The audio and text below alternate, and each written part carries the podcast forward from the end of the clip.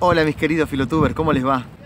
En el día de hoy traigo una frase que no puede faltar en esta, en esta compilación de frases que hemos hecho, que es la frase de Karl Marx, que es la religión es el opio del pueblo.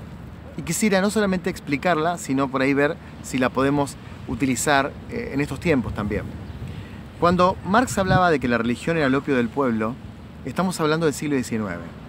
Estamos hablando de un momento de la cultura europea donde Marx vivía, donde no era, la religión no era lo que es hoy.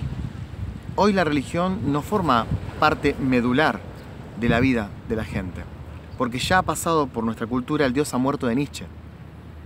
Por lo tanto, cuando Marx decía que la religión era el opio del pueblo, estaba hablando de otra religión, no de esta religión.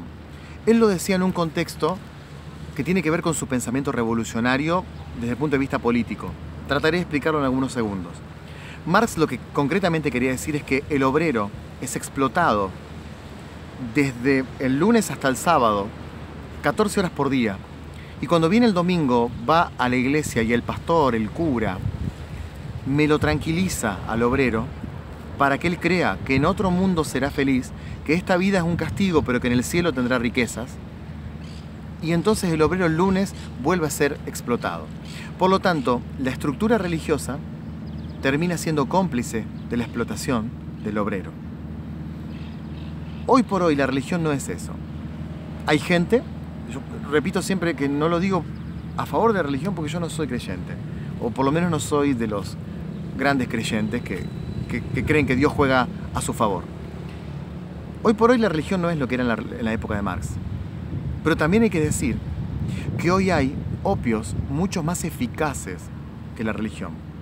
Y acá es donde me puedo enemistar con alguno, pero está bueno, quiero que comenten, quiero que se enojen, quiero que discutan conmigo. Yo creo que hoy, por ejemplo, el fútbol tiene más pinta de opio que la religión. Y discúlpeme que sea tan directo, pero tengo que ser directo porque es lo que pienso hace muchos años y me cuesta salir de este esquema de pensamiento. Creo que la religión tal cual como se plantea en mi país, en Argentina, es una... Perdón, eh, el fútbol como se plantea en mi país, en Argentina, tiene mucho de religión. Cuando un tipo dice que ganar o morir, cuando otro tipo dice, ¿cómo va a salir el hincha de excursionistas a la calle después de haber perdido? Cuando alguien dice, tenemos que dejarlo todo, ¿qué es dejarlo todo? ¿Vas a dejar los pantalones también? ¿Vas a dejar eh, que, tu, remera en la cancha? ¿Qué, ¿Qué es dejarlo todo?